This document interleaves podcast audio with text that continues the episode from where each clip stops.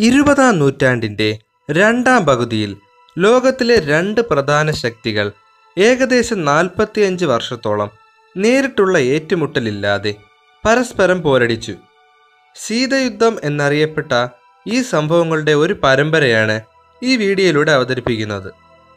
ആറ് വർഷം നീണ്ടുനിന്ന രണ്ടാം ലോക മഹായുദ്ധത്തിന്റെ അവസാനത്തിൽ അറുപത് ദശലക്ഷത്തിലധികം മരണങ്ങൾക്ക് സാക്ഷ്യം വഹിച്ച പ്രധാന യൂറോപ്യൻ ശക്തികളുടെയെല്ലാം ശക്തി ക്ഷയിച്ചിരുന്നു. എന്നാൽ രണ്ട് മഹാശക്തികൾ അപ്പോഴും ലോകത്ത് അവശേഷിച്ചിരുന്നു. നാസി ജർമ്മനിയെയും ജപ്പാൻ സാമ്രാജ്യത്തെയും പരാജയപ്പെടുത്താൻ സഖ്യകക്ഷികളായി ഒരുമിച്ച് പോരാടിയ അമേരിക്കയും സോവിയറ്റ് യൂണിയനുമായിരുന്നു ആ രാജ്യങ്ങൾ. യു എസ് എസ് ആർ അല്ലെങ്കിൽ സോവിയറ്റ് യൂണിയൻ ഭൂമിയുടെ ആകെ കരഭാഗത്തിന്റെ ആറിലൊന്ന് വരുന്ന വിശാലമായ പ്രദേശമാണ് പതിനഞ്ച് റിപ്പബ്ലിക്കുകൾ ഉൾക്കൊള്ളുന്ന സോവിയറ്റ് യൂണിയൻ കമ്മ്യൂണിസ്റ്റ് ഭരണത്തിന് കീഴിലുള്ള ഒരു ഫെഡറൽ രാജ്യമായിരുന്നു.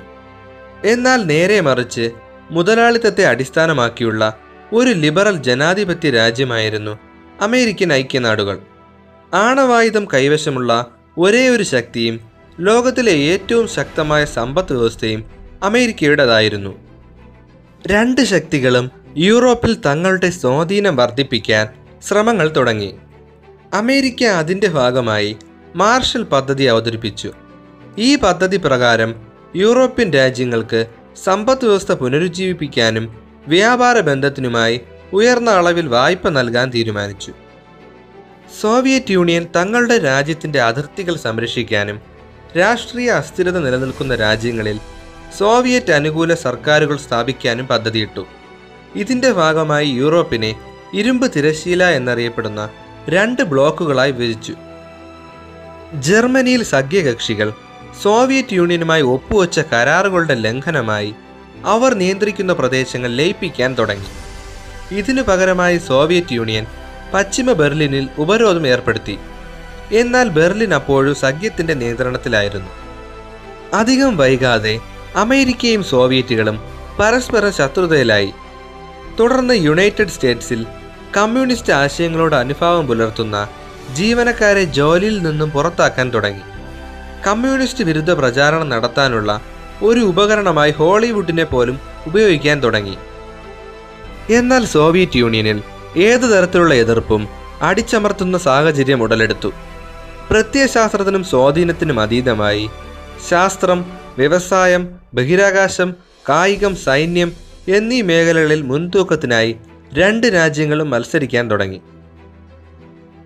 സോവിയറ്റ് യൂണിയൻ വ്യവസായത്തിലും ആയുധ നിർമ്മാണത്തിലും വളരെയധികം നിക്ഷേപം നടത്തി. ആയിരത്തി തൊള്ളായിരത്തി നാൽപ്പത്തി ഒൻപതിൽ അവർ ആദ്യത്തെ അണുബോംബ് പരീക്ഷിച്ചു.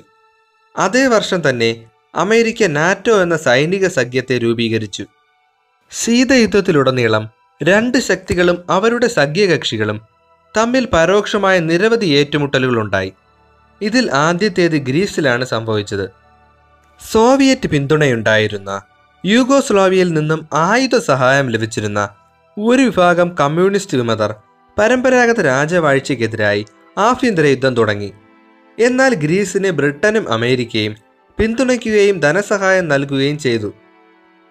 പക്ഷേ ആഗോള സമ്മർദ്ദത്തെ തുടർന്ന് സോവിയറ്റ് യൂണിയൻ യൂഗോസ്ലാവിയയുമായുള്ള സഖ്യം വിച്ഛേദിച്ചു. ഇതിന്റെ ഫലമായി ഗ്രീക്ക് കമ്മ്യൂണിസ്റ്റുകൾക്ക് സുപ്രധാന പിന്തുണ നഷ്ടപ്പെടുകയും തോൽവി വഴങ്ങേണ്ടി വരികയും ചെയ്തു. ഇതിനെ തുടർന്ന് ഗ്രീസ് പാശ്ചാത്യ സംഘത്തിന്റെ ഭാഗമായി തീർന്നു. എന്നാൽ ഏഷ്യയിൽ രണ്ട് യുദ്ധങ്ങളെ സ്വാധീനിക്കുന്ന ഒരു പ്രധാന ശക്തിയായി സോവിയറ്റ് യൂണിയൻ വളർന്നു. ആദ്യത്തേത് കമ്മ്യൂണിസ്റ്റ് ഉത്തര കൊറിയയ്ക്കൊപ്പം ദക്ഷിണ കൊറിയയ്ക്കെതിരായി നടത്തിയ പോരാട്ടമായിരുന്നു. ദക്ഷിണ കൊറിയയെ ഐക്യരാഷ്ട്രസഭയുടെ നേതൃത്വത്തിലുള്ള അന്താരാഷ്ട്ര സേന പിന്തുണച്ചിരുന്നു.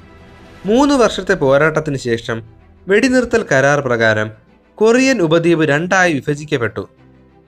അതേസമയം വിയറ്റ്നാമിനെ പതിനേഴാം സമാന്തര രേഖ പ്രകാരം രണ്ടായി വിഭജിക്കപ്പെട്ടിരുന്നു. വടക്ക് കമ്മ്യൂണിസ്റ്റുകളും തെക്ക് അമേരിക്കയുടെ പിന്തുണയുള്ള ദേശീയവാദികളും നിലയുറപ്പിച്ചു. ഇതിനെ തുടർന്ന് വിയറ്റ്നാം യുദ്ധത്തിന് തുടക്കം കുറിച്ചു. നാറ്റോയ്ക്കെതിരായുള്ള മറുപടിക്കായി സോവിയറ്റ് യൂണിയൻ വാഴ്സ കരാറിലൂടെ തങ്ങളുടെ സൈനിക സഖ്യത്തെ രൂപീകരിച്ചു.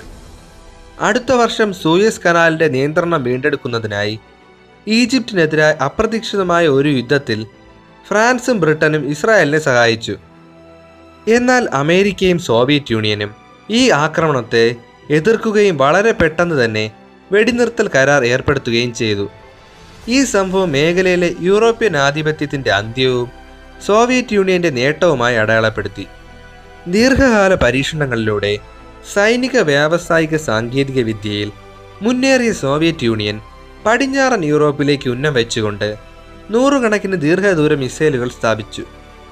ഇതിനൊരു മറുപടി എന്ന ലക്ഷ്യത്തോടെ അമേരിക്ക സോവിയറ്റ് പ്രദേശങ്ങളിലേക്കും ഉന്നം വെച്ചു.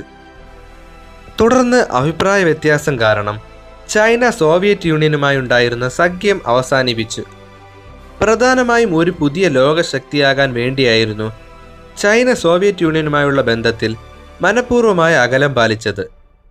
തുടർന്ന് പല രാജ്യങ്ങളും രണ്ട് പ്രധാന ശക്തികളുമായി ഉണ്ടായിരുന്ന ബന്ധം വേർപ്പെടുത്തി ചേരിചേരാ പ്രസ്ഥാനം സൃഷ്ടിച്ച് നിഷ്പക്ഷത പാലിക്കാൻ തീരുമാനിച്ചു. ലാറ്റിൻ അമേരിക്കയിൽ കമ്മ്യൂണിസത്തിന് ഇടമില്ലെന്ന് ഉറപ്പുവരുത്താൻ അമേരിക്ക ശ്രദ്ധിച്ചിരുന്നു. പക്ഷേ ക്യൂബയിലെ പുതിയ കമ്മ്യൂണിസ്റ്റ് സർക്കാരിനെ സൈനികപരമായി അട്ടിമറിക്കുന്നതിൽ അവർ പരാജയപ്പെട്ടു. ക്യൂബയെ നയതന്ത്രപരമായി സ്വാധീനിക്കുന്നതിൽ അമേരിക്ക പരാജയപ്പെട്ടതിനെ തുടർന്ന് സോവിയറ്റ് യൂണിയൻ ആ അവസരം പ്രയോജനപ്പെടുത്തി. തുടർന്ന് സൈനികരെയും യുദ്ധക്കപ്പലുകളെയും ക്യൂബയിലേക്ക് അയക്കുകയും മിസൈലുകൾ സ്ഥാപിക്കുകയും ചെയ്തു.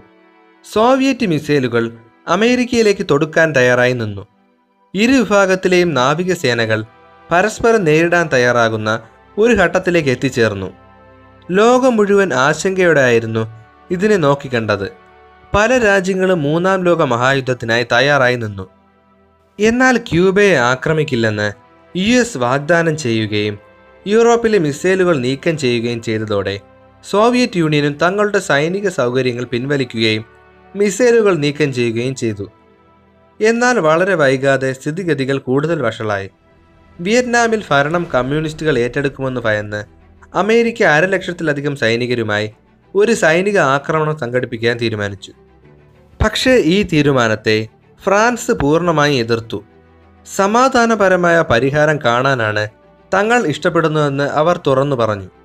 ഇതിനെ തുടർന്ന് അമേരിക്കയിൽ നിന്ന് അകലം പാലിക്കാൻ ഫ്രാൻസ് തീരുമാനിക്കുകയും നാറ്റോയിൽ നിന്ന് പുറത്തു പോവുകയും ചെയ്തു. ആയിരത്തി തൊള്ളായിരത്തി എഴുപത്തി അഞ്ചിൽ കമ്മ്യൂണിസ്റ്റുകാർ വിയറ്റ്നാം യുദ്ധത്തിൽ വിജയിച്ചു. അമേരിക്കയ്ക്ക് കനത്ത തോൽവി ഏറ്റുവാങ്ങേണ്ടി വന്നു. അതോടെ ആഗോളതലത്തിൽ അമേരിക്കയുടെ പ്രതിച്ഛായ കളങ്കപ്പെട്ടു. സോവിയറ്റ് യൂണിയൻ ആഗോളതലത്തിൽ രാഷ്ട്രീയ സ്വാധീനം പുനരുജ്ജീവിപ്പിക്കാൻ ഈ അവസരത്തെ ഉപയോഗിച്ചു.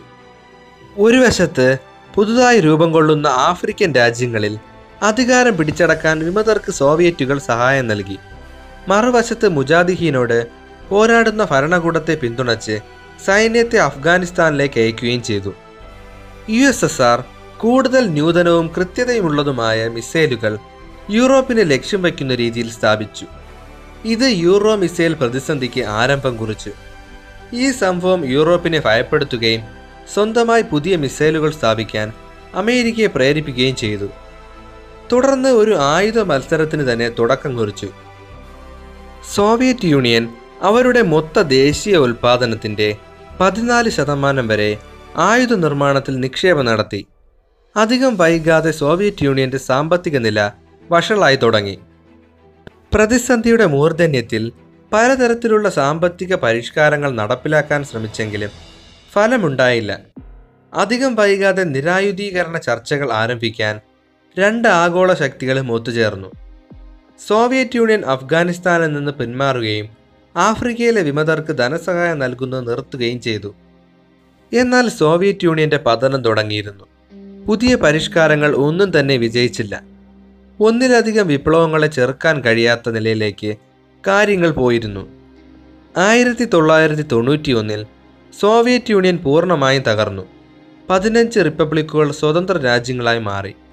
ഇത് ശീതയുദ്ധത്തിന് അന്ത്യം കുറിച്ചു.